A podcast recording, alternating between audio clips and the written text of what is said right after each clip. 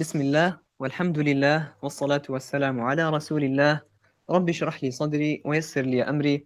واحلل عقدة من لساني يفقه قولي. اللهم وجهنا لما خلقتنا له واصرفنا عما نهيتنا عنه ولا تشغلنا بما تكفلت لنا به. اللهم اجعلنا من جند الخير. دلنا عليك أرشدنا إليك فهمنا عنك علمنا منك وأعذنا من مضلات الفتن ما أحييتنا. اللهم انصرنا بالإسلام وانصر الإسلام بنا واجعلنا حجة له لا عليه واجعله حجة لنا لا علينا. السلام عليكم ورحمة الله وبركاته. جئتم أهلا ووطئتم أه سهلا مستمعينا الكرام. في الحوارية الخامسة بعد المئة من برنامج تساؤلات على قناة المنتدى الفكري الشبابي. معكم أنس وحواريتنا اليوم عن القرآن الكريم وبالأخص سورة الكهف. قبل قمنا بحواريتين عن القرآن. بعنوان القرآن الكريم أسلوب ومنهج حياة وهذه يعني ستكون جزء ثالث. فضيفنا في هذه الحوارية اليوم هو الشيخ فتحي كريم باحث شرعي ومعد ومقدم لبرامج دينية واستشاري بمؤسسات الإصلاح والتأهيل بوزارة العدل. أهلا وسهلا بك شيخ فتحي يا مرحبا بك السلام الله عليك وعلى كل من معنا في هذا البث المباشر. صلى الله عز وجل أن يوفقنا جميعا لكل خير. اللهم آمين اللهم آمين. آه طيب إذا آه نبدأ مباشرة في في المحاور. آه أول محور عندنا تدبر القرآن. آه فقبل ما نبدأ في في الكلام نبغى ناخذ زي الأساسات هيك. نبغى نفهمه آه شنو هو التدبر وشنو هو التفسير وش الفرق بيناتهم. باش الكلام اللي بعده يكون أوضح يعني. نعم. بسم الله الرحمن الرحيم الحمد لله رب العالمين وصلى الله وسلم وبارك على نبينا الأمين محمد بن عبد الله وعلى آله وصحبه أجمعين أحمد الله تبارك وتعالى أن جمعنا على مائدة القرآن وهذا من فضل الله علينا ونحن نعلم أن اليوم الإنسان إذا وجد نفسه في مجلس من مجالس الذكر وفي لقاء أخوي وإيماني وروحاني يسعد ويأنس ولا سيما وهو ينظر عن يمينه وعن شماله فيرى ما يرى من الغفلة والبعد عن ذكر الله سبحانه وتعالى. في هذا نقول الحمد لله على هذه النعمة وهذه العطية. الحمد لله. وهذا الحمد يعني يزيد من من النعم بإذن الله تبارك وتعالى. وأنتم تعلمون أن الله سبحانه وتعالى يقول في كتابه ولئن شكرتم لأزيدنكم وما يعني وقع عليه الاختيار في هذه الدقائق أو في هذا اللقاء المبارك في شأن سورة الكهف. يعني كما تفضلت كان حريا بنا ونحن نتحدث عن القرآن أن نفرق بين التفسير والتدبر. وينبغي قبل هذا أن نؤكد على أن هذه كلها تتجه في اتجاه واحد وهو أن هذا الكتاب العظيم ينبغي أن تكون علاقتنا به علاقة متينة ودائمة وقديمة ومتجددة ويعني قد وهذا يحصل أحيانا قد يقتصر فهم الإنسان على أو اجتهاد الإنسان على فهم بعض المفردات تعريفات مصطلحات المقصود بكذا ما المراد بكذا وهذا حسن. لكن ينتهي عند هذا وهذا خلل. يعني كان حريا بنا نحرص على أن نكون ممن ذهب إلى ما هو أبعد وهو أن هذه المفردات وهذه المصطلحات وهذه التعريفات إنما هي مفاتيح للوصول إلى المقصود والمراد وهو أن يصبح القرآن ربيع قلوبنا ونور صدورنا وجلاء أحزاننا وأحب شيء إلينا. يعني عندما مثلا تجد النبي صلى الله عليه وسلم وهذا يعني من المشاريع التي ندعو إليها دائما وهو إعادة النظر في تعاملنا مع القرآن. آه تجد أن النبي عليه الصلاة والسلام يقول لصاحبه ابن مسعود آه اقرأ علي وهذا طلب مفاجئ وتعجب ابن مسعود وعبر آه وكشف عن هذا التعجب بقوله أقرأ عليك وعليك أنزل. فقال عليه الصلاة والسلام إني أحب أن أسمعه من غيري. فهذا الحب هو الذي نريد أن نصل إلى منازله وهذا الحب لا يهدى إليه إلا من وفق الله سبحانه وتعالى. أي بمعنى آخر وعذرا على إطالة هذه المقدمة لك لأهميتها. أحيانا قد يكون الإنسان يعرف حد التفسير ومعنى التأويل وحقيقة الاستنباط وما المراد بالتدبر وما هو مفهوم المفسر ويتقن ذلك ويأتيك بالتعريفات والنقولات وهذا كما قلت سالفا يعني حسن. لكنه حيل بينه وبين أن يصل إلى هذه المنزل منزلة الحب في كتاب الله سبحانه وتعالى. وأحيانا تجد عجوزا لا تقرأ ولا تكتب. وصلتها بكتاب الله متينة وحبها لهذا الكتاب العظيم عجيب. وهذا يذكرنا بقصة راعي الغنم الذي انحدر من بين الجبال ولقيه عمر وفي القصة المشهورة وقال أعطني شاة فقال هذا ليست لي إنما هي لسيدي. قال امتحان من عمر لهذا الراعي قال قل له أكلها الذئب فقال أين الله؟ فبكى عمر بهذه الكلمة.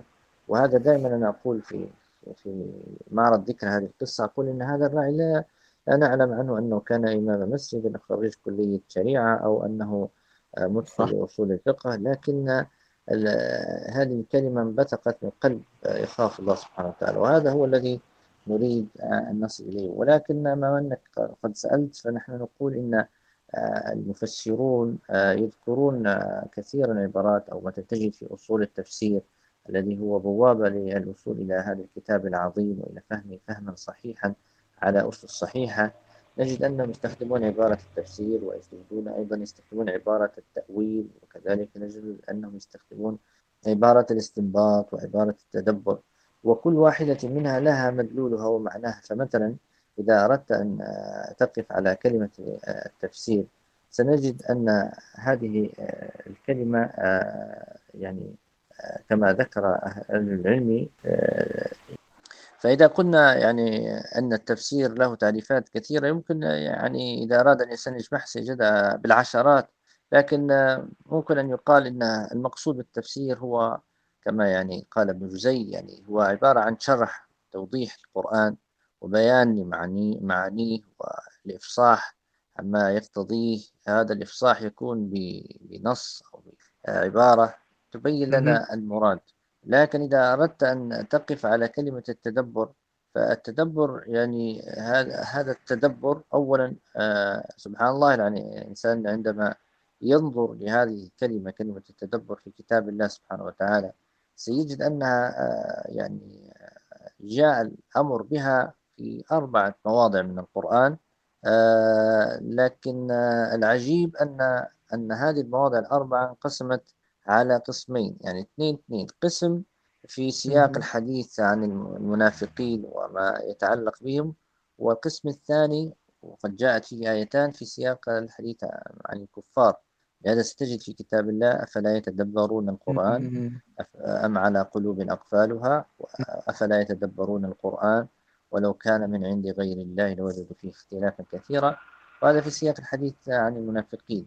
وفي المقابل ستجد أفلم يدبروا القول أم جاءهم ما لم يأتي آباءهم الأولين؟ وستجد كتاب أنزلناه إليك مبارك ليدبروا آياته وليتذكر أولو الألباب. فهذا التدبر الذي دعينا إليه يمكن أن يقال إن هذا التدبر بوابته أو طريقه هو حضور القلب واجتماعه. والوقوف على آه، أو فيه معنى التأمل وفيه معنى آه، التفكر. ولهذا تجد أصل الكلمة آه، هي التدبر وهذا التدبر حقيقته في كلام العربي هو النظر في والتفكير في عاقبة الشيء وفي أدبار الأمور. لهذا كان التدبر فيه معنى أعمق. وتجد العلماء يعني عندما يريدون أن يتحدثوا عن التدبر يفرقون بينه وبين التأثر من سماع كلام الله تبارك وتعالى. وكان بعضهم يقول هي يعني التأثر هذا شيء يحصل عراض وأما التدبر فحقيقته كما عبر بعضهم أنها عملية عقلية تحدث في الذهن. نعم. وهو مصداقا يعني لقولك عن عن التأثير العميق مش مجرد معلومات بس نستقيها بالتدبر. آه، قول ابن القيم رحمه الله فلا شيء أنفع للقلب من قراءة القرآن بالتدبر والتفكر. فالقلب هو نعم. هو المستفيد الأول. طيب في بالنسبة للآيات اللي ذكرتهم يعني أنت قلت هي يعني تعنى بالمنافقين مرة وبالكافرين مرة أخرى فهل هذا يعني أن آه، يعني غير المتدبرين قد يعني آه، يجدون أنفسهم موضع هؤلاء؟ هو لا شك أن عدم التدبر هذا نذير خطر يعني وهذا يختلف في اختلاف آه، حال الإنسان وإلا قراءة القرآن هذه آه، هذه سنة أقبل جرت عليها جرى عليها المسلمون. وما من مسلم إلا وتراه له صلة بكتاب الله وهذا طبعا نوع من أنواع التدبر وإن كان قليلا. لكن آه، وكذلك الإعراض في المقابل الإعراض هو علامة من علامات حرمان التدبر. ولهذا لا نريد أن نقصي الناس ونقول إن أن أنهم يعني الآن يدخلون في هذا الوعيد لأن هذا أمر ليس بالسهل. لكن يمكن أن نقول إن التدبر ميدان وله صويحبات من من المفردات كالتفكر كالتذكر كالنظر كالتأمل كالاعتبار كالاستبصار وما أشبه ذلك. وهذه يعني الليل الحمد نجد أن كثيرا منا يعني يزيد أو ينقص آه، قربه من هذه المعاني لكن الانقطاع التام هو طبعا كما ذكرت يعني قد يفضي بالإنسان إلى ما لا يحمد عقباه وهذا لون من أنواع الهجر بكتاب الله. بارك الله فيك. آه طيب إذا توانا جايك آه شيخ فتحي نبي نتدبر نبي الطريقة كيف؟ أنا بنجلس نفتح المصحف الخطوات. هو آه انت شو جابك أصلا يعني, يعني تتدبر كتاب الله الذي حركك هو أنك تعي ما في كتاب الله من عظيم المنزلة والقدر والقيمة والأهمية. وهذه هذه هذه من المحركات الداخلية التي ينبغي أن تكون حاضرة. ليش الآن إحنا مشايخنا الأواعي كانوا حريصين على صناعة إن صحت العبارة ما له صلة بتزكية النفس وعلاقة العبد بسيده وبربه لما يرى المعلم أو المزكي أو المربي أهمية البدايات الصحيحة لأن البدايات الصحيحة تفضي إلى النهايات الحميدة والصحيحة فالبداية من الداخل صحة العبارة آه، تصل تجعل الإنسان يصل إلى إلى منازل المتدبرين في أو في وقت يسير ويسلك الطريق الصحيح.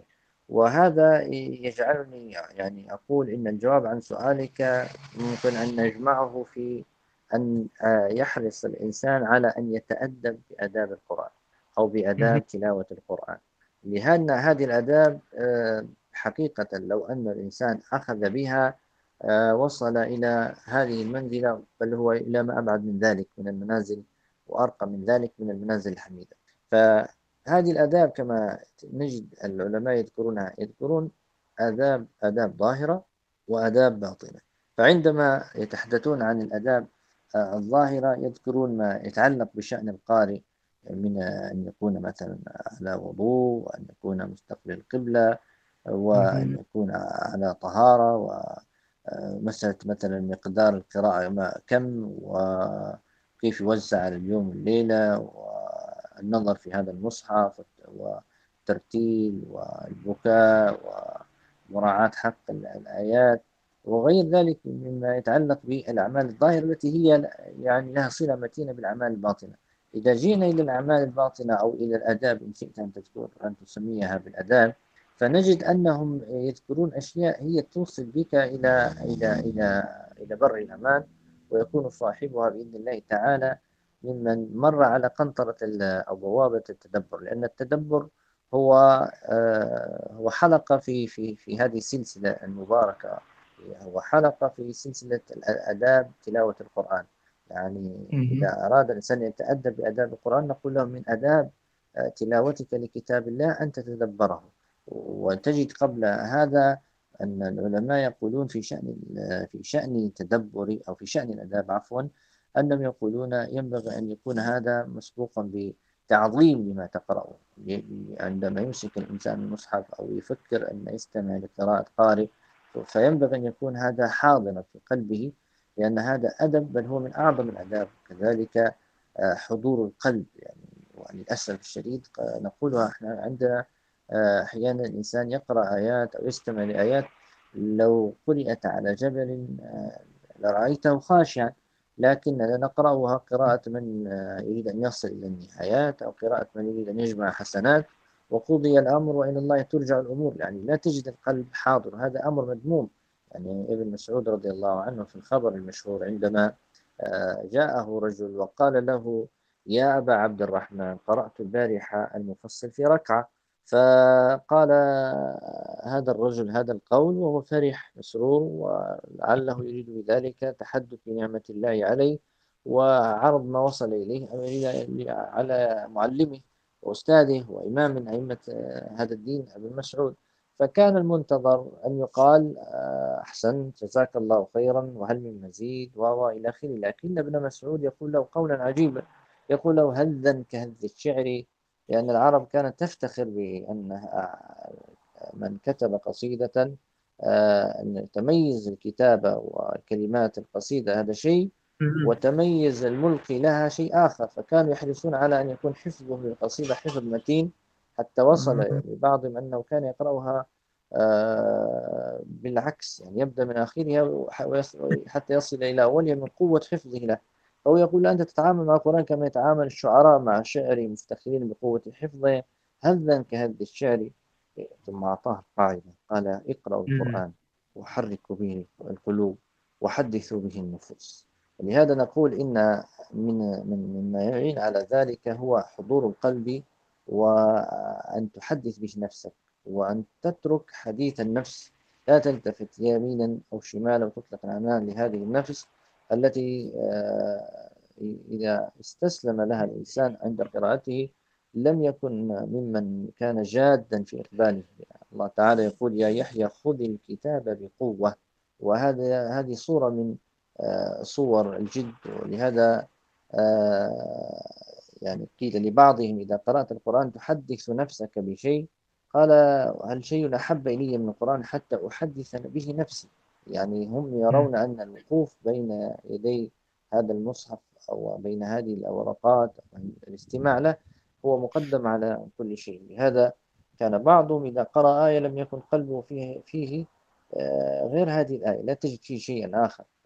أنت ترى الآن القرآن يدعونا ويحث القارئ على أن يكون حاضرا قلبه. هذه هي حقيقة التدبر وأن يكون القلب حاضرا وحضور القلب يترتب عليه محاسن ويترتب عليه أشياء ثمينة جدا جدا جدا جدا لأن هذا التدبر يعني يفضي بالإنسان إلى حسن الاستماع لهذا الكتاب العظيم. بل إن المقصود من قراءتنا للقرآن آه، بتدبر هو أن نصل إلى آه، أن يصل هذا القرآن إلى سويداء القلب.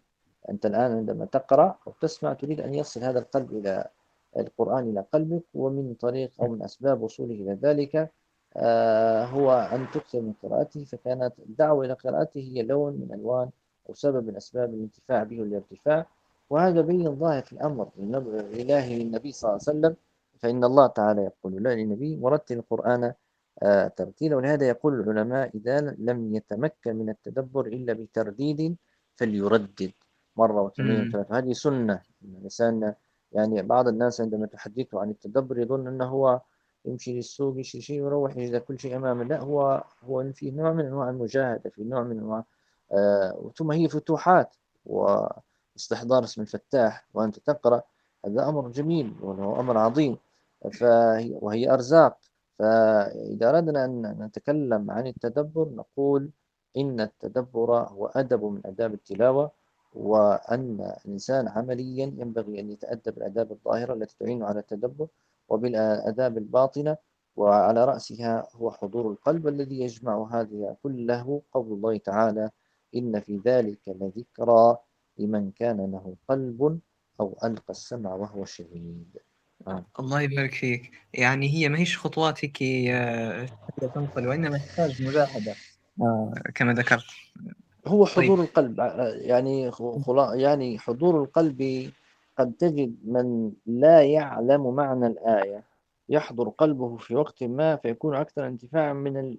الذي يعلم معنى الآية وقلبه لا ينساه. ولا أدل من قصة جبير بن مطعم عندما كان مشركا ومر على النبي صلى الله عليه وسلم وهو يصلي بالناس ويقرأ في صلاة المغرب بسورة الطور حتى إذا بلغ قول الله تعالى أم خلقوا من غير شيء أم هم الخالقون؟ قال كاد قلبي أن يطير. وذلك أول ما وقر الإيمان في القلب. نعم. أه طيب تو لو لو نسأل عن عن فئة أخرى آه، الصغار. تو عندنا مثلا في في الكتاب هنا آه، الصغار نعطوا فيهم في في السور وكل سورة نعطوها في شرح آه، بسيط لمعانيها مثلا ما معنى الفلق ما معنى الخناس ما معنى الكوثر ربما يعني يساعدهم على الحفظ ويعني ما يحفظوش طلاسم وكلمات غير مفهومة. فكيف ممكن ننقل الشيء هذا لمستوى أعلى أو نقربهم من التدبر أكثر؟ مستوى أعلى تقصد أعلى من في السن يعني؟ لا أعلى هم في نفس السن أعلى من من الفهم والتدبر. هو هو طريقة الحث على هذا المنهج آه، تختلف باختلاف المتلقي ثم تختلف باختلاف الزمان والمكان والحالة يعني تعلم أن الطبيب ما يوصفش لكل واحد دوام واحد يعني فيختلف. فإذا كان أول حاجة مراعاة السن ومراعاة الحال ولهذا أحيانا يكون الحث على التدبر من خلال عمل ما. آه، يعني مثلا أنا أقود السيارة ومعي بنياتي مثلا فأطالع القمر وأستحضر آية معينة وأقرأ الآية والبنيات يسمع الآية ويستحضر الطفلة الصغيرة مع هذه الآية ثم أنت تزيد بشيء من المعاني بطريقة ميسرة. حركت نحو هذا الاتجاه. تذكر مثلا قصة شخص انتفع بالقرآن تذكر قصة نبي كذا تذكر يعني تجعل مثلا مسابقاتك وحديثك حول القرآن هذه الأسئلة وهذا الحديث يجعل الجذب أكثر تجاه القرآن. طبعا في من صحة العبارة يمكن توظيف الآيات والدعوة إلى التدبر في وقت معين. مثلا آه يعني مثلا إحنا الآن نجانا الله سبحانه وتعالى من حادث سيارة فتقدر أنت تذكر مثلا آية معينة في هذا المعنى المعين وتوظفها إن صحت العبارة. فهو هو ميدان واسع لكن كمنهجية علمية يعني الغالب أن من يأتي إلى مراكز التحفيظ يتم تلقينها الآية ويحرص المعلم فيها على أن يقرأ القراءة الصحيحة وهذا طبعا شيء حسن وطيب. لكن العجيب أنا من خلال تجربتي يعني أرى بعضهم يصد صدا عن عن عن الذهاب إلى ما هو أبعد. يعني كأن عندهم حساسية من قضية التفسير والفهم لكتاب الله سبحانه وتعالى. كأن يقول إن وجدنا آباءنا على أمة وإن على آثارهم لقن كتب سمع إلى اللقاء. آه، ختم القرآن دي زردة وضبح الناس. وهذا شيء حسن بل هو جميل وطيب ومحمود و... لكن نحن نريد أن يصبح هذا القرآن منهج حياة ونريد أن يقرأ. القارئ وهو يتلذذ بما يقرأ ويستمتع ويعلم. يعني يعني الآن عندنا أنا أتكلم عن تجربة شخصية كانت وكان في خطابات يعني شبه رسمية لعدد من المسؤولين أنها لماذا لا تضاف كلمة آه، وعلومه عندما مثلا نأتي إلى مركز تحفيظ؟ شو اسم جماعكم أنتم؟ بحداكم مثلا. جماعكم شو اسمه؟ آه، جمعنا أبو حميرة. ما جمع مركز تحفيظ أبو حميرة هذا آه لماذا لا تضاف كلمة مركز تحفيظ آه القرآن الكريم وعلومه؟ تحفيظ القرآن وعلومه. نحن نحتاج إلى أن نضيف كلمة وعلومه. لما؟ لأن علوم القرآن تعين على فهم القرآن. يعني يعيب أنا بعض المشايخ ومحفظي القرآن عندما أتحدث معه ونلقاه بين قوسين يعلي فأنا حتى نعلي معه شوية نقول يا طيب أنت الآن هل ترتضي لنفسك أو أنا أرتضي لنفسي أن أجلس وأدرس القرآن 20 سنة و30 سنة ثم أنا لا أفهم ما أقول ولا أعقل معانيه ولا أجتهد. يعني أنا لا أريد منك أو أريد من نفسي أن أكون أعاني بالتفسير من أول إلى آخر. لكن على أقل تقدير أن نتجه في هذا الاتجاه. يعني آه، عندنا كانت آه، مجموعة وأنت ربما شاركت في وقت من الأوقات في هذا الموضوع. لما لا نرى؟ يعني مثلا التقيت قبل فترة يعني أكثر من سنة تقريبا بأحد الطلاب الذين درسوا عندي في مركز تحفيظ ودرتها في تلك الفترة حق التجارب إن صحت العبارة فناديته مجموعة من من كان في سنه في نهاية الابتدائي وقلت لهم أنتم حفظتم جزء عام لكن بطريقة مختلفة. كيف يا سيدنا الشيخ؟ قلت لهم الآن ستحفظ الآية وتحفظ ما فيها من معاني غريب الآية وكلها بإيجاز مختصر. آه فويل للمصلين الذين هم عن صلاتهم ساهون. ساهون يؤخرون عن وقتها. وهكذا فلما التقيت به يقول لي والله الجزء عام هذا فيه طعم خاص ومختلف يعني لذيذ سواء كان أثناء القراءة أو الصلاة خلف الإمام. فيحضر عند معاني الآيات مع أنه شيء قدام يعني التفسير لا شيء هذه المفردات لكنه سلك خطوة في الطريق الصحيح. وهذا الذي ندعو إليه دائما. طيب بارك الله فيك شيخ فتح توا آه، ننتقل لل... نقدر ننتقل توا للمحور الثاني. فتذكير للمستمعين انه بعد ما نكمل المحاور حتكون فرصة يعني مفتوحة لأي شخص عنده سؤال أو تعليق. آه، أو ملاحظة يا شيخ فتحي لو المايك تخليه قريب ديما لأن الصوت مرة مرة يضعف أو يبعد أو مش عارف. حاضر. بارك الله فيك. آه طيب المحور الثاني هو سورة الكهف. آه سورة الكهف في منتصف القرآن ما سبب نزولها في البداية؟ آه، تتحدث عن سورة الكهف عفوا أنا ما سمعتش السؤال إيه سورة سورة الكهف بداية نعم. ما سبب نزولها؟ إيه أسباب النزول؟ يعني إحنا اخترنا سورة الكهف وهذا الاختيار يعني لم يكن مجرد صدفة أو اختيار عشوائي اخترنا سورة الكهف لأن نرى أن هذه السورة من أعظم سور القرآن القرآن كله عظيم لكن م. هذه السورة يعني عناية الناس بها العارفون والسالكون مبنية على على أمر وهو أن النبي صلى الله عليه وسلم رغب في قراءتها في كل جمعة. وهذا يعني جاء عن النبي صلى الله عليه وسلم بعضهم رفع إلى النبي صلى الله عليه وسلم بعضهم أوقفه على صاحبه أبو سعيد الخدري وعلى كل. فالعناية بها كانت واضحة. وكان طبعا العلماء ذكروا في ذلك قصة وهي أن ذكر ابن ابن عباس قريش كانت قد بعثت إلى أحبار يهود بالمدينة وكانوا قد سألوهم عن محمد صلى الله عليه وسلم وقيل لهم صفوا يعني ذكروا شيء من صفة النبي صلى الله عليه وسلم وأخبروهم بشيء من أقواله. واليهود طلبوا منهم أن يعني أن يسألوا النبي صلى الله عليه وسلم. ولهذا آه، قال ابن مسعود في ذكر الخبر قالت لهم سلوه عن ثلاث نأمركم بهن فإن أخبركم بهن فهو نبي مرسل وإن لم يفعل فالرجل متقول و يعني اتخذ فيه كما يقال إجراءات فرأوا فيه رأيكم يعني افعلوا فيما شئتم. وسألوا النبي صلى الله عليه وسلم آه، يعني هذه الأسئلة الثلاث التي أمر اليهود أن يسألوا النبي صلى الله عليه وسلم عنها. سألوه عن رجل طواف بلغ مشارق الأرض ومغاربها ويقصدون بذلك آه، ذي القرنين. سألوه عن فتية ذهبوا في الدهر الأول ما كان من أمرهم ولهم حديث عجيب. وسألوه عن الروح ما هو.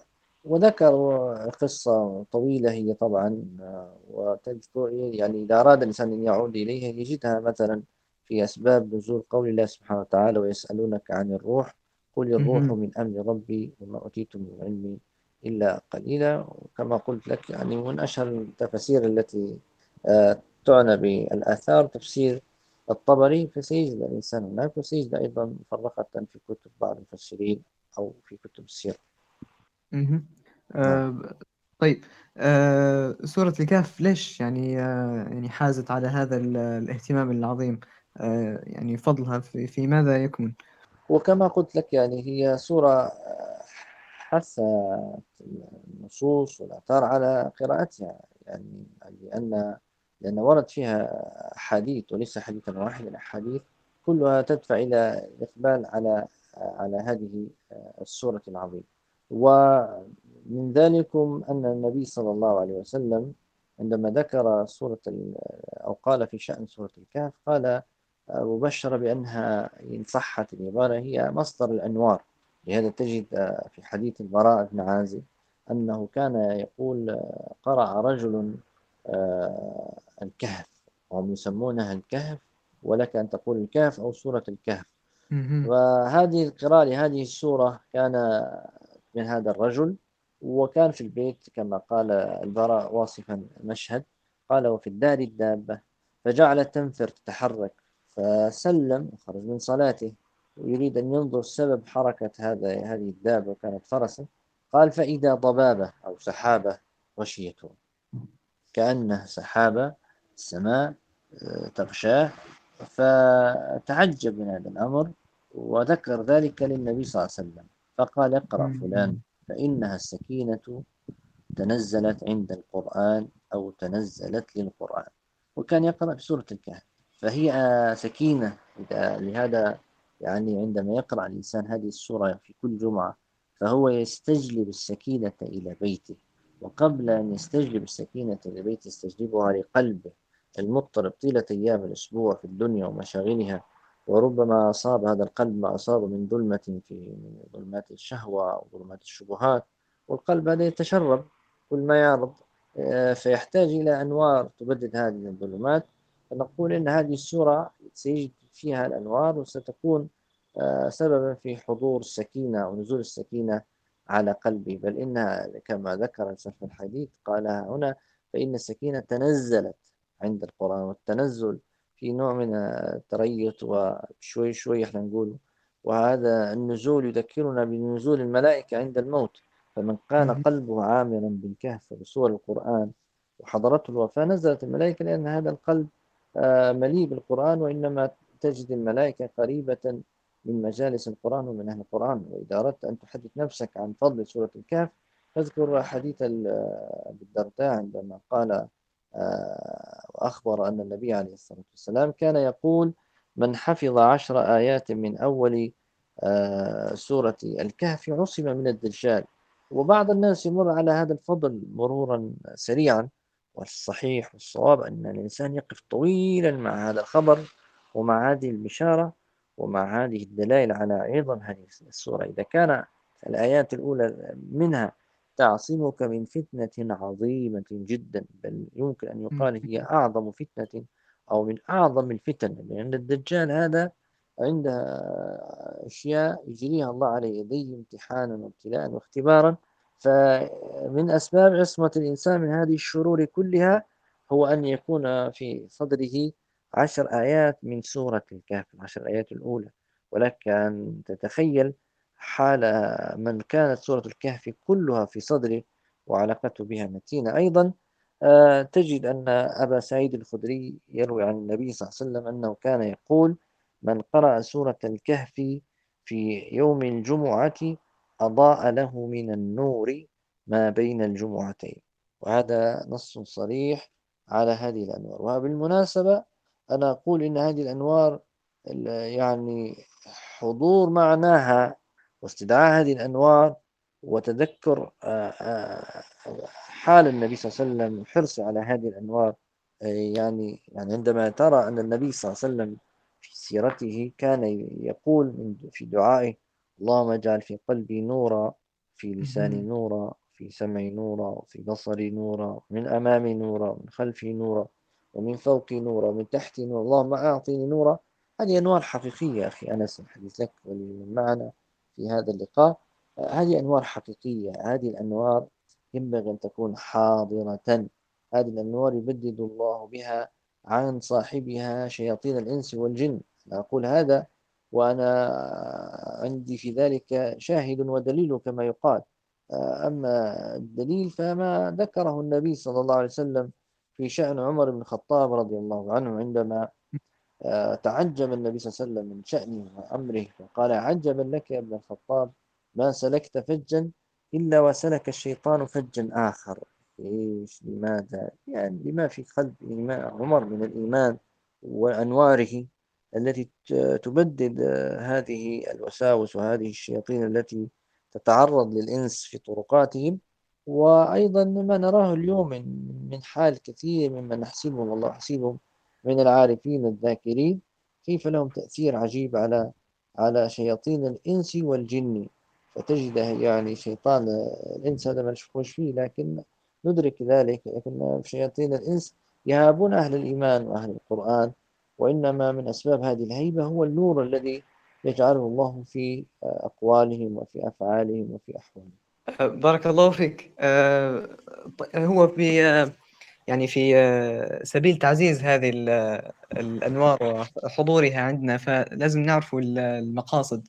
من مقاصد السورة يعني في بدايتها آه، ذكر أنه قيما لينذر بأسا شديدا من لدنه. يعني السورة وصفت الكتاب بأنه قيم آه، يقيم الحق ويبطل الباطل. فإيش يعني قولك في في مقاصد السورة ككل؟ هي إذا أردت أن أن تنظر في سورة الكهف ستجد أن هذه السورة سورة الكهف يعني سورة كان بعضهم يسميها بسورة يعني تعامل مع الفتن إن صحت العبارة. يعني إذا كان الإنسان يريد أن ينظر في خطورة الفتن وفي كيف عصم الله سبحانه وتعالى أهل الإيمان وكيف إنسان يجدد يجدد إيمانه بالنظر في أخبارهم وأحوالهم. سيجد هذا في سورة الكهف. لهذا إذا قيل إن سورة الكهف كما تفضلت تقرر ما جاء به القرآن من قضية تعلق بهذا الكتاب العظيم فكلما قويت صلة العبد بالقرآن كلما كان ذلك سببا في ثباته عند المحن ونجاته من الفتن نقول صدقت وأصبت. وهذه السورة تدل على هذا المعنى. وأيضا نؤكد على أن هذه السورة آه، تحمل معنى عظيم وهو قضية أن الرسالة السامية هي التي ينبغي أن تبقى في قلب المؤمن وهي أن كل ما على هذه الحياة البسيطة وكل ما في هذه الحياة سيفنى ويبقى وجه ربك ذو الجلال والإكرام. ويبقى الكلم الطيب آه، في صحيفة أهله وتبقى المواقف آه، الثابتة التي ثبت فيها أصحابها نصرة للحق وأهله. لهذا تجد ينبغي أن يكون هذا المعنى حاضر وأنت تقرأ قول الله تعالى إنا جعلنا ما على الأرض زينة لها لنبلوهم أيهم أحسن عملا. فلو قيل لك اجمع سورة الكهف في معنى واحد وأوجز يمكن أن تجمع في هذه الآية. فالمدار الأمر كله على ما في القلب من الإيمان والثبات في المواقف هذه إنما هو بتثبيت الله سبحانه وتعالى. والفلاح كل الفلاح أن الإنسان يجعل صلة بالله وأن يحذر من أن يقع في مستنقع الفتنة. والفتن لها ألوان وصور. لهذا ستجد في هذه السورة ألوان من الفتن. عندما تعلمك آه، مثلا على سبيل المثال فتنة الشباب والفتوة وذكر الله لنا قصة الفتية وكيف ثبتهم الله عز وجل ونجاهم وخلد ذكرهم وأيضا فتنة الجليس والله تعالى يقول النبي صلى الله عليه وسلم واصبر نفسك مع الذين يدعون ربهم بالغداة والعشي يريدون وجهه والتحذير من ضده ومجالسة أهل الغفلة وطاعته ولا تطع من أغفلنا. فتنة المال وأن الإنسان قد يستدرج بهذا المال كما هو في شأن صاحب الجنتين. الذي وصل به الحال أنه قال وقد دخل جنته وهو ظالم لنفسه ما أظن أن تبيد هذه أبدا وما أظن ساعة قائمة ولو صار منها الساعة ولا يرددت إلى ربي لأجدن خيرا منه. يعني حتى لو صار منها هذه الساعة تحكم عنه يوم القيامة وغيره فأنا مكاني عندي في دار الآخرة كهذا وخير من هذا وهذا كله من الغرور والاستدراج. ثم ذكر الله لنا نهاية وعاقبة أمره. وكذلك آه، فتنة الحياة الدنيا وكيف تتزين لأهلها واضرب له مثل الحياة الدنيا كماء أنزلناه من السماء فاختلط به نبات الأرض فأصبح هشيما تذروه الرياح والمال والبنون. كما أخبر الله في هذه السورة آه، زينة الحياة الدنيا. وذكرت لنا الآيات أن الذي هو أدوم وأقوم هو التعلق بالله وبذكر الله. وبالأعمال الصالحة فلهذا قال الله تعالى والباقيات الصالحات خير.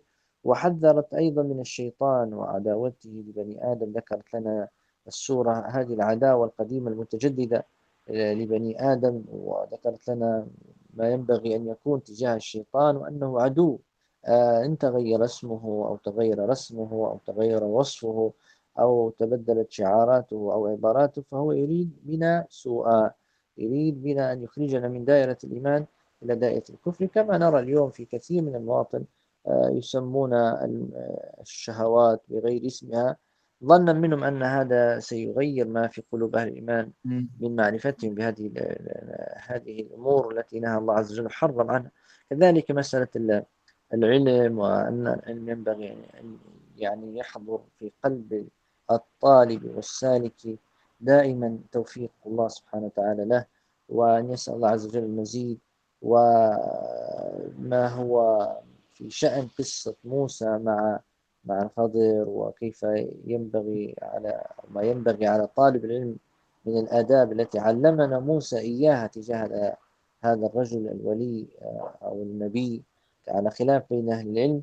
وأيضا مسألة ذو القرنين وقد يجد الإنسان نفسه على كرسي ولي أمر المسلمين وتجده يعني بين قوسين يستغل مثل هذه آه، المناصب وينسب الفضل لنفسه وبدل من أن يكون عونا للناس وييسر عليهم يشق عليهم بل إن الأمر بخلاف ذلك. ذو القرنين رجل فتح الله له مشارق الأرض ومغاربها. مش فتح له قرية ولا بلدية ولا مدينة ولا شارع فتح الله له مشارق الأرض ومغاربها. ومع ذلك سبحان الله يعني تأمل معي الكريم والحديث الجميع. كيف أنه يعني يقول بكل تواضع فأعينوني بقوة أعينوني ويقول بعد أن رأى ما رأى من الفتوحات والإنجاز يقول هذا رحمة من ربي. وبالمناسبة هذه السورة اعتنت بالرحمة اعتناء عجيبا. يعني إذا قيل يعني هات لنا اسما آخر غير اسم سورة الكهف آه تجوزا طبعا والقرآن لا ينبغي لإنسان أن يتجرع أن يغير اسم سورة لأن هذه السور على قول بعض أهل العلم أنها توقيفية. فلو قيل مثلا تجوزا آه هات لنا آه هات لنا اسما غير اسم سورة الكهف واختار أحدنا سورة الرحمة نقول له ما أخطأت بل أصبت لأن بالفعل تبين لك مواضع الرحمة ولو فتشت عنها وتأملت ستجدها آه، بين بين تفاصيل هذه القصص التي وردت في هذه السورة وأيضا تجدها كثير صريحة في مواضع يعني منها مثلا دعاء الفتية عندما قالوا آه، ربنا آه، آتنا من لدنك رحمة وهيئ لنا من أمرنا رشدا. لما تجي في قصة موسى الخضر تجد الله عز وجل الله عز وجل يصفه يقول له يقول في وصفه عبدا من عبادنا آتيناه رحمة. آتيناه رحمة من عندنا وعلمناه من لدنا علما. وكذلك يقول هو في آخر قصته آه، رحمة من ربك وما فعلته عن أمري. وكما قلت قبل قليل في مسألة ذو القرنين يقول هذا رحمة من ربي. وأيضا يعني من رحمة الله بي وبك وبالمؤمن أن يتعرف على هذه السورة وأن يستسقي آه، بسقاية هذا الماء العذب. من هذه آه، هذه أو هذه السورة المباركة التي آه، ينبغي الإنسان أن تكون صلته بها أدوم وأكثر لأن حاجتنا إليها أشد في هذا الزمان. نعم. آه نعم. أنا كنت منسجم أنت في كل مرة توقف. الله يرحمك الله يخليك آه طيب آه بالنسبة للقصص يعني ذكرناها تقريبا آه، كلها صح؟ آه آه نعم. شنو أبرز أبرز الدروس اللي نتعلمها من الشخصيات اللي ذكرت في في هذه القصص؟ هو يعني كما قلت ممكن نبدأ من البداية قصة الفتية نعم هو يمكن أن نقول إن هذه القصص كلها تجتمع في دروس أو في درس آه، أشرنا إليه وهو آه، استشعار رحمة الله سبحانه أنا مثلا خلينا عمليين شوية. أنا أدعو نفسي وأدعوك وأدعو من معنا. آه، جميعا إلى أن نقرأ سورة الكهف لكن غير القراءة التي كانت في السابق. بمعنى أن إن شاء الله اعتبارا من الجمعة القادمة أحيانا الإنسان يقتصر على جمعة واحدة في يقول لا أنا أحتاج إلى جمعتين واحد يقول ثلاثة أنا خلال شهر أريد أن أستخرج مواضع ومواطن الرحمة في كل قصة من هذه القصص. ستجدها سبحان الله منتشرة متفرقة آه، يعني سبحان الله يدرك الإنسان فيها أن الرحمة على نوعين أو على لها صورتان. رحمة عامة هذه يشترك فيها الجميع البر والفاجر والمؤمن والكافر والغني والفقير والقوي والضعيف والعظيم والحقير كلنا ندخل في تحت رحمة ورحمة وسعت كل شيء. وهناك رحمة خاصة وهي رحمة الله بأوليائه. يعني أي والله. فسأكتبها الذين وتجد أيضا في الآية الأخرى مثلا وكان بالمؤمنين آه، وكان بال... وكان آه، مثلا هو الذي يصلي عليكم وملائكته ليخرجكم آه، من الظلمات إلى النور وكان بالمؤمنين رحيما. هذه رحمة خاصة كما يقول أهل العلم. فلهذا حضور هذا المعنى أمر جيد وطيب. كذلك شأن الفتن كما قلنا وكيف نجى الله سبحانه وتعالى فيها من اتصل بالله سبحانه وتعالى وأحيانا الفتن يعني الفتنة لا تلبس ثوب واحد تتغير وتتبدل وهي كثيرة جدا. والإنسان يمن على نفسه فتنة ولهذا لو نظرنا نجد أن من أسباب النجاة من الفتن هو أن يكون الإنسان على اتصال وقت الفتنة بالله عز وجل. وكان هو بلا شك ولا ريب أن هذا من أعظم أسباب الثبات عند الفتن. حتى إن النبي صلى الله عليه وسلم جعل الأجر فيها عظيم. يعني أجر العبادة في هذه الفتن ليس كالعبادة في غيره. وهذا عموما يعني في الشريعة الإسلامية الاعتناء بالعبادة في وقت غفلة الناس الأجر فيها أعظم. يعني يقول لي هات مثال أعطيك مثال مثلا حديث. النبي صلى الله عليه وسلم عندما قال عبادة في الهرج كهجرة إليه عبادة في الهرج يعني عبادة في الفتن وكثرة غفلة الناس واشتغال بعضهم ببعض والقتل وإلى آخره. والذي يشتغل فيه فتن هذا الهرج بالعبادة أجر عظيم. حتى إن النبي صلى الله عليه وسلم قال واصفا أو مشبها حاله كحال من هاجر إلى النبي صلى الله عليه وسلم ولا يخفى ما في الهجرة من عظيم منزلة أصحابها. آه مثلا الثلث الأخير من الليل يعني وما فيه من فضل عظيم وأن الله سبحانه وتعالى كما أخبر النبي صلى الله عليه وسلم أن الله سبحانه وتعالى ينزل إلى السماء الدنيا يقول هل من سائل فأعطيه من مستغفر فأغفر له هل من داع فأستجيب له في ثلث الليل الأخير ينزل يقول هل من سائل فيقبل هل من مسيء طالب للمغفرة يجد كريما قابلا المعذرة فهذا العطاء العبادة في هذا الوقت أجر عظيم وعطايا فيها كبيرة جدا. لما؟ لأن الأصل في الناس الغفلة الأصل في الناس الغفلة الناس تنام.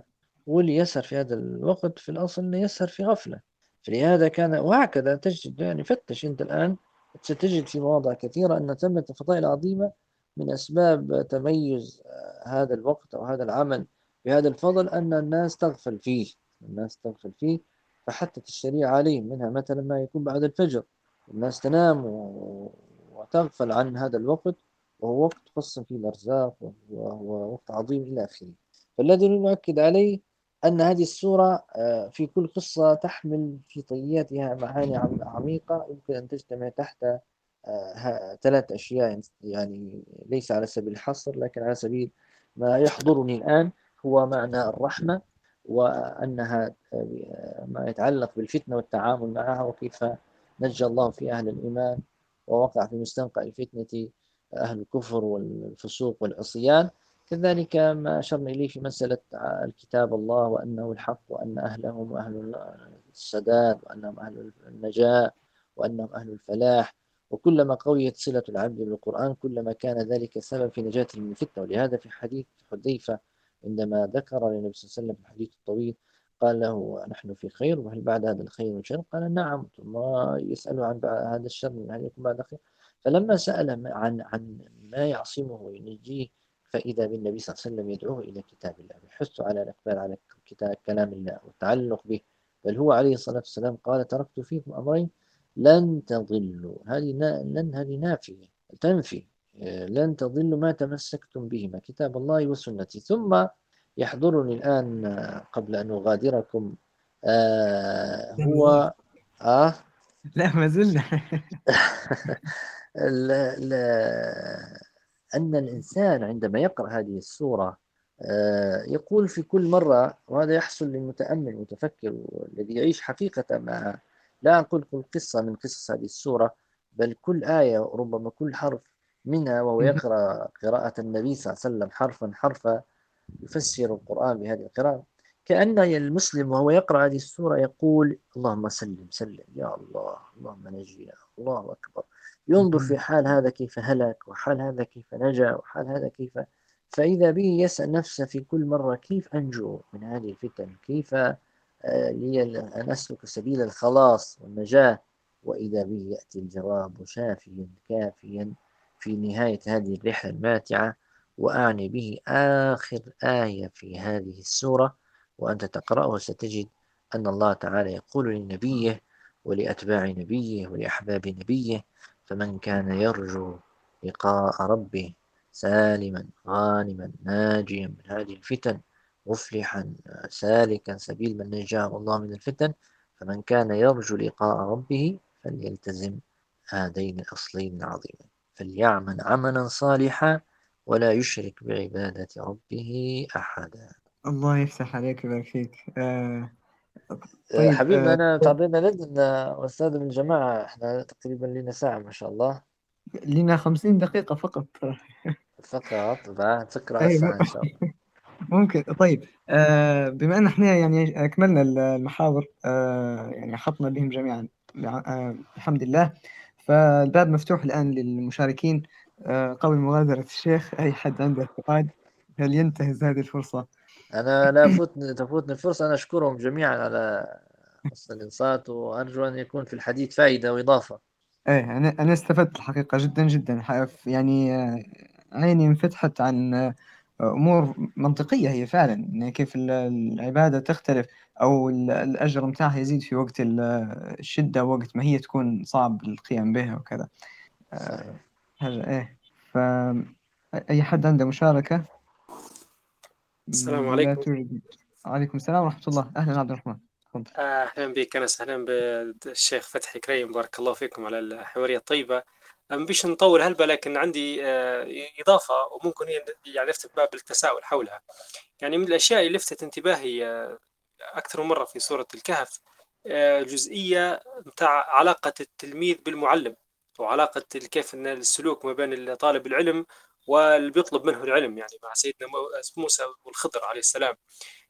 سبحان الله يعني الدروس التربوية اللي ممكن يعني يستقيها عظيمة جدا يعني.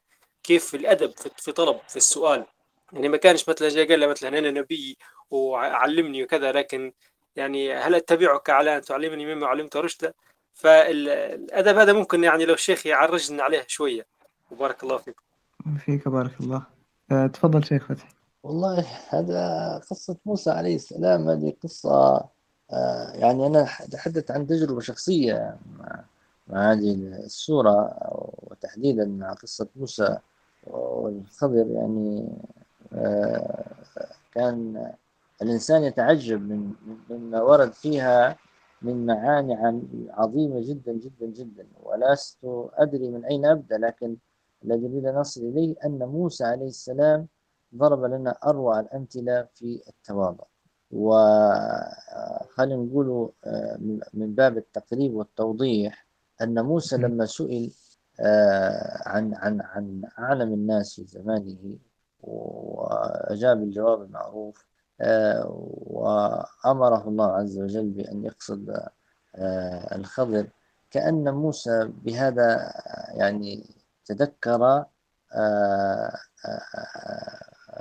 خطر أن يكون الإنسان قد وصل إلى مكان معين قد يحصل فيه أن يتكلم بالكلمات. وإن كانت يعني آه، هذه الكلمات فيها الجواب لكنها كانت آه، تحتاج إلى مزيد بيان مما ينبغي أن يكون حتى يصل الإنسان إلى أن ينسب الفضل إلى مسلمة والله سبحانه وتعالى. ولهذا تجد موسى فعل أفعال وقال أقوال دلت على أنه عليه السلام اجتهد اجتهادا عجيبا في ذلك. من ذلكم أنه مثلا عندما تعامل مع الفتاة تعامل تعامل عجيب دل على تواضعه وعلى انكساره وعلى لينه وعلى حلمه حتى إنه يعني يقول الله عز وجل في شأن وإذ قال موسى لفتاه آتنا غداءنا آه لقد لقينا من سفرنا. هذا نصبا يعني أنا مش حنفوت هذه. يعني أنا لو نقعد ربما للفجر نتكلم على هذه القصة ولن أنا أقول هذا صادقا. لو قعدنا للفجر مش حنتم يعني الآن يقول موسى لفتاة آه، آتنا ولم يقل أعطنا. لم يقل أحضر لي. ولم يقل جئني. وكلها تدل في أو تصب في هذا المعنى. لكن آه، بعض أهل العلم يقول إنما قال آتنا لما في هذه الكلمة من تلطف لأنها هو الإتيان في معنى أو الأمر بالإحضار لكن بسهولة فهي ألين خلينا نستخدم العبارة هذه وهي ألطف وأخف آه، وأقرب إلى المسؤول. يعني وأنت في الدعاء تقول اللهم آت ربنا آتنا آه قال موسى لفتاه آتنا غداءنا. خلاص يكفي هذا. لكنه علل لقد لقينا من سفرنا هذا نصر وهذا أيضا في أدب موسى عليه السلام. يعني إحنا نقول آه عندما يخاطب الأب ابنه افعل أو لا تفعل. لا يحتاج إلى أن يفسر له أو يذكر له سبب الأمر أو سبب النهي. إنما هذا يكون في من هو بينك وبينه زمالة أو قرب في المنزلة أو في في السن وغيره. ومع ذلك موسى تأدب بهذا آه، آه، الأدب. فموسى عليه السلام آه، يعني عندما تقرأ يعني تمر عليه الآية مسألة المرور على موقع الخضر ويقصد خضر ويقول الكلمة المشهورة قال ذلك ما كنا نبغي فارتد على أثرهما فوجد عبدا من عبادنا آتيناه رحمة من عندنا وعلمناه من لدنا عندما يقول موسى يلتقي بالخضر إيه، قبل أن أحدثك عما كان بينهما أحدثك عن الوصف هذا الخضر الذي جاء وصفه في القرآن. بل لم يأتي في القرآن إلا بها في هذه الآية. وهي قول الله تعالى آتيناه رحمة من عندنا وعلمناه من لدنا علم. لم يذكر اسمه هنا إن كان ذكر اسمه في السنة إلا أن الذي يلفت الانتباه هذا الوصف العجيب. آه يا موسى نحن ندفعك ونأمرك باتجاه وقصة رجل. رجل أحسن حالة أنه نبي. أحسن حالة يعني من يقول ولي من يقول من كذا أحسن حالة أنه نبي. ومع ذلك أنت مأمور بالاتجاه إليه والأخذ عنه أو منه. لكن م. هذا العبد تميز بأمر يجعل الإنسان بالفعل يعني لا يتعلق بالأوراق وبالمعلومات التي لا بد منها بل ينبغي أن يسير في طريقين. طريق أرضي وطريق سماوي. فالطريق الأرضي هو أن تتجه إلى كتاب تحفظ القرآن آه، تجلس بين يدي الشيخ يعلمك السنة النبوية آه، تقرأ أحكام الطهارة أحكام الصوم إلى آخره وهذا لا بد منه. وهناك طريق سماوي لا بد منه وهو أن يكون لك حال مع الله واتصال بالله ومناجاة وقرب وتسأل الله هذه العطايا. التي آه، تقع على من وقع عليه الاختيار والاصطفاء لهذا انظر. قال عبد من عباد آتيناه رحمة من عندنا وعلمناه من لدنا علما. هذا ما يعبر عنه بعضه بالعلم اللدني فتجده يعطى الإنسان من العطايا. وهذا نراه في كثير من الأوقات أنها هناك من يرزق الفهم هناك من يرزق آه، يفتح له كما يقال ويعطى من الفهوم حتى إن آه، ابن تيمية عليه رحمة الله كان يعني يخرج إلى الفلاة وإلى الصحراء ويمرغ وجهه في التراب ويقول آه، يا معلم إبراهيم علمني ويا مفهم سليمان فهمني. إذا الفهوم أو الفهم هذا أرزاق. لهذا تجد أن الله تعالى يقول لموسى وأنا اخترتك أن يقع عليك الاختيار فترزق العناية وترزق الرعاية. يقول له في موضع آخر يا موسى إني اصطفيتك. يقول الله للنبي ولتصنع على عيني. يقول الله تعالى لنبيه آه لم يجدك يتيما فآوى وجدك ضال وكذلك أوحينا إليك روحا من أمرنا ما كنت تدري من الكتاب ولا الإيمان هذا معنى وجدك ضالا فهذا يعني فجعلك الله نبيا ورسولا بل جعلك الله نجما يهتدى به. يعني أنت الآن آه، يقول النبي صلى الله عليه وسلم في شأن العلماء ويخبر بأنهم كالنجوم في, في, في, في السماء وكذلك أصحابه. وإذا أردت أن تسأل عن أعظم نجم في هذه السماء فهو محمد صلى الله عليه وسلم. في سماء العلم والإيمان والتقوى. لهذا عندما تقرأ سورة النجم تقول والنجم إذا هوى ما ضل صاحبكم وما غوى عندما تذكر النجم الحسي تذكر النجم المعنوي وهو محمد عليه الصلاة والسلام.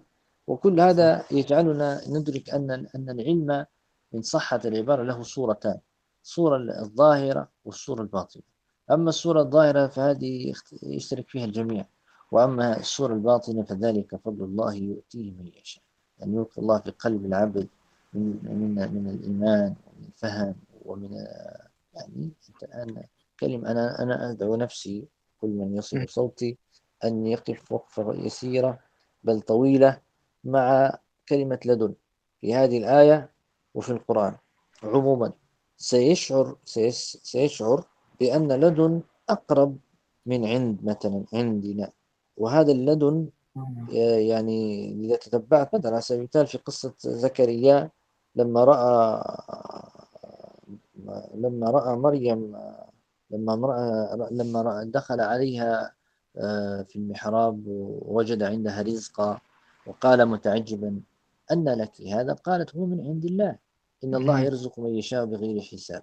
هنالك لما أدرك نبي الله أن العطايا لا تقف عند الأسباب والأشياء الظاهرة العطايا هذه لا تستأذن إذا جاءت. هنالك دعا زكريا ربه. قال رب هب لي من لدنك لدنك ذرية طيبة. حسابيا لن يكون هناك ولد لكن عندما يكون الأمر من عند الله ومن لدنه سبحانه آه، فهنا تذوب الحواجز والأسباب كلها. فالذي أريد أكد عليه أن الإنسان إذا أراد أن يقرأ قصة موسى عليه السلام كما تفضل أخي عبد الرحمن آه، تكشف لنا عن أدب السؤال وأدب المسألة. هل تعلمني مما علمت رشدا؟ آه، ويقول لن تجدني لن تستطيع معي صبرا. قال ستجدني إن شاء الله. آه، كل هذه من الآداب ولكن الذي يريد أن أدفع نحوه في هذا الاتجاه هو ما أعطي هذا الرجل الخضر من العطايا. التي يعني ذكرتها مرة في منشور قلت إن القارئ لهذه القصة في هذه السورة لا ينبغي أن يخرج منها آه، إلا وهو يردد هذا الدعاء يقول اللهم آتنا من لدنك رحمة وآتنا من عندك رحمة وهي أو علمنا من لدنك علما لأن الإنسان بحاجة إلى هذه العلوم إن صحت العبارة العلوم الخاصة. أي بارك الله فيك. آه، نسأل الله أن يرزقنا ويفتح لنا آه، مما يقربنا إليه ويزكي أنفسنا. آه، طيب عندنا مشاركة من أخ محمود. السلام عليكم. وعليكم السلام ورحمة الله. أولا بارك الله فيكم بارك الله في المنتدى على إتاحة هذه الفرصة. والحقيقة أن السيد أنس يعني كفاني كثير من الأسئلة. بارك الله فيه على هذه الحوارية. سؤالي الوحيد للشيخ فتحي آه، بخصوص الحديث آه، عشر آيات الأولى. ليش آه، خص النبي صلى الله عليه وسلم العشر الأولى؟ وبارك الله فيه. الله يفتح عليه السلام عليكم. وعليكم السلام. يمكن أن تجيب. نعم هو هو الآن عند تأملت ستجد أن مفاتيح السور في بداياتها في الغالب يعني أو في الأصل تجد مفاتيح السور في بداياتها. ولا آه، ننسى أن أيضا ورد حديث آه، يذكر الآيات الأخيرة من هذه السورة ما تعصم من الدجال. فيمكن أن يقال إن تخصيص هذه الآيات العشر الأولى لما سبق وقلت أنها مفاتيح هذه السورة فيها المعنى العام أو المدخل إن صحت العبارة. ويمكن أن يكون قال إن هذا من باب من باب الترغيب والحث على تعلق بهذه السورة عموما وأن من حفظ عشر الآيات الأولى دفعه إلى أن ينظر في السورة وأن يقرأها كلها لأنك يعني مثلا على سبيل المثال ومع فارق التشبيه لو يقال لك أنت غدوة تحضر في الساحة آه، حتعطى كرت آه، وتخش أو واصل أو غيره تخش معنا في السحب. فجينت للساحة والمعرض فإذا بك أول ما تقف وتنظر عن يمينك وعن شمالك الأنوار والاحتفالات وغير آه، ذلك مما يجذبك جذبا وتجد نفسك يعني دافع لفوق ولتحتك حتى تصل إلى كل ما وقع عليه بصرك وسمعته مع أنك أنت لست مدعو صراحة إلى هذا لكن كانت هذه إن صحت العبارة الطريقة سبب في وصولك إلى هذا وأبعد من هذا. وكل هذا وارد والله تعالى أعلم. بارك الله فيك. آه إن شاء الله تكون حصلت الإجابة الصحيحة اللي ترضيك آه لو فيه أي مشاركة أخرى آه قبل ما نفس نعطي الشيخ آه، فتحي وقته أظني عطلنا هالبث طيب هذه رابع مرة تقولها إيه فلما فيش في في سؤال آه، هو سؤال سؤال نسأله ما سؤالي الأخير الشيخ فتحي بخصوص التفسير اللي آه، أظن أن وعدنا به هو الشيخ فتحي يعني. وأظن بدأ بسورة الكهف يعني. آه، شنو صار فيه يعني بالضبط؟ إحنا قاعدين نستنى الشيخ فتحي. آه الله دعواتك أن الله يعطينا القوة. وهو الآن يعني توقف لي قرابة عشرة أشهر لعدة مشاغل. لكن الفضل الله سبحانه وتعالى أنها أنها المرحلة الأصعب تجاوزها أخوك وهي قضية ترسم الطريق ويعني معرفة أين أقف وأين ومن أين أبدأ. هذا ولله الحمد تم تجاوزه خلال سنتين فاتن. فإن شاء الله إن شاء الله لنا عودة قريبا عندي شوية ارتباطات علمية هيك ودنيوية والعودة إلى هذه الصورة. ولكن لو سألتني عما تم إنجازه فهو أنها تم إنجاز الثمن الأول من سورة الكهف وتم أيضا الانتهاء من آه، كان يعني مقسم على على قسمين قسم من أول السورة وانتهيت في نهاية الثمن وترى الشمس والقسم الثاني وإذ قال موسى لفتاه ووقفت إنك لن تستطيع معي صبرا. العجيب أن هذه هذا الثمن إن خلينا نجمعه مع بعض ممكن يطلع ثمنين أخذ مني قرابة سنتين. وذلك لما سلكت من منهج آه، أردت به الاستفادة وأردت به أن الإنسان يزداد علاقته بكتب المفسرين وكان سورة الكهف هي من أحب السور لي الطريق إلى ذلك. فلله الحمد والفضل وجدت فيها خير كثير جدا. و يعني الذي رأيته خلال تجربة الأول صحة العبارة أن الآية الواحدة يعني أقف فيها أو معها قرابة شهر وكان فرحان بكل كملت في شهر واحد. آيتين وهذا حصل مرتين تقريبا. وإلا في الشهر دائما ناخذ في آية واحدة فقط. وأمر على عشرات بل ألزمت نفسي بمئة تفسير.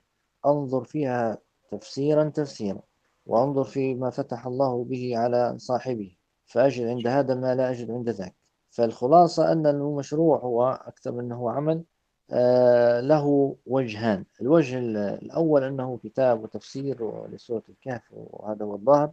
أما الوجه المخفي والذي هو أنا سعدت به وأدعو كل من يسمع صوتي آه، أن يسلكه هو أن الإنسان وجد علاقته بكتب المفسرين أقوى وتعرف على أسماء ومناهج وطرق ولطائف وفوائد يعني بالفعل يسعد الإنسان عندما يجد نفسه يدخل هذه المدرسة العظيمة فيجلس تارة مع الألوسي ويتحدث تارة مع ابن عاشور ويصاحب آه، الطبري ويستشير القرطبي ويسأل الزمخشري وهذا كله يعني مما يجعل الإنسان يقول آه، ويسأل الله عز وجل أن يلحقه بهؤلاء الأعلام الصالحين. اللهم آمين. اللهم آمين.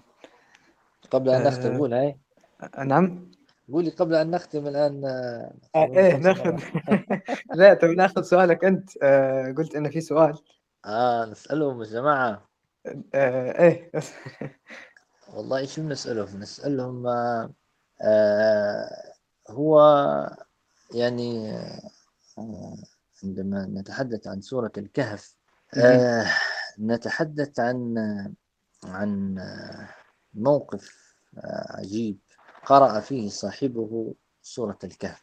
هو مش حيكون سؤال يعني حيكون بشارة لكم ولي آه، وهو قصة الرجل الذي يعني مثلا في قصة حديث جابر رضي الله عنه عندما ذكر أنه كان في غزوة مع النبي صلى الله عليه وسلم غزوة القاع ف أصاب رجل من المسلمين امرأة من المشركين وحصل ما حصل وخرج النبي صلى الله عليه وسلم وأصحابه وعاد زوجه وكان غائبا. فحلف ألا ينتهي حتى يليق دما من أصحاب النبي صلى الله عليه وسلم.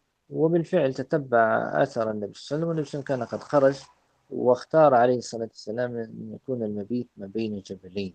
أه ونادى في الصحابة من رجل يكلأنا ليلتنا التوكة والحراسة على من؟ فقام رجل من الأنصار ورجل من المهاجرين وقال نحن يا رسول الله. عليه الصلاة فقال فكون في بفم الشعب يعني في أول الطريق من بين الجبلين. ديروا بوابة غادي وإحنا ناخذ غفطة وكان في أي خطر تكونوا أنتم في الواجهة. آه، فانطلق وفي أثناء سيرهما قال المهاجري الأنصاري أي الليل أحب إليك أن أكفيك أوله أم آخرة؟ يعني التوكة عشان رأيك تاخذ أولها وأنا نرقد ولا العكس صحيح؟ فقال بالأول وخليني نرقد وأنت تكفيني أمر الحراسة وكان كذلك. فنام المهاجري وبات الأنصاري. في الحراسة؟ نعم في الحراسة. كيف يقضي دقائق الحراسة؟ قال جابر فبات الأنصاري قائما يصلي. هذا ما كان يملأ به القوم دقائق الحراسة وليست كدقائق حراستنا اليوم آه، مما هو لا يخفى في البوابات وفي التوكات فلما قام يصلي كان المشرك قد وصل ووقع بصره على هذا الأنصاري من بعيد شخص فأخذ آه، سهما وأراد أن يفعل ما ألزم به نفسه ورمى سهما فأصاب هذا الأنصاري وكان قد قائما مصليا فأصيب. فيقول جابر فوضعه فنزع أصابه فنزعه ووضعه وثبت قائما يصلي. ففعل مش مرة أخرى ما فعل في المرة الأولى ورماه بسهم ثاني فنزع ووضع ثم ثبت قائما يصلي. فلما رماه في الثالثة وضعه ثم ركع ثم رفع ثم سجد ثم سلم ثم يوضع يده على صاحب المهاجر وقال قم فقد أوتيت. فعلم المشرك بأنه علم خبره وهرب والتفت المهاجر إلى صاحب الأنصار وإذا به يسيل دما وقال متعجبا سبحان الله فلا أحببتني أول ما رماك يعني ليش ما أنت ما ربطنيش من أول سهم؟ تجعل يرميك بسهم إحنا رانا لابد نتصور أن الإنسان يرمى بسهم ما هوش سهم يعني. هذه روح واحدة فقط إلا أنه اختار أنه يثبت. قال ويم الله قال كنت في سورة أقرأها فما أحببت أن أقطعها. ويم الله لقطع نفسي أحب إلي من أن أقطع سورة كنت قد بدأت في قراءتي. الله. وهذه السورة كما قال جاء عند أحمد في مسنده هي سورة الكهف. هذه بالمناسبة. وجزاكم الله خيرا. وبارك الله فيكم. ونسأل الله أن ينفعنا ويرفعنا بالقرآن ويتقبل منا منكم. وأن يغفر ذنوبنا وأصلح قلوبنا ويسر أمورنا وأن يجعل القرآن ربيع قلوبنا وأن يجعل هذا اللقاء شاهدا لنا نعلم. اللهم آمين. بارك الله فيك. وفتح عليك فتاح آه، طبعا قبل قبل نختم آه، نذكركم آه، يعني بألا ننسى إخواننا الفلسطينيين في مخيم جنين بالذات من الدعاء أن يفرغ عليهم الله صبرا ويثبت أقدامهم وينصرهم على القوم الظالمين. نختم الآن بكفارة المجلس. سبحانك اللهم وبحمدك نشهد أن لا إله إلا أنت نستغفرك ونتوب إليك. بسم الله الرحمن الرحيم. أصل إن الإنسان لفي خسر إلا الذين آمنوا وعملوا الصالحات وتواصوا بالحق وتواصوا بالصبر. شكرا لاستماعكم. نلقاكم في حواريات قادمة. والسلام عليكم ورحمة الله.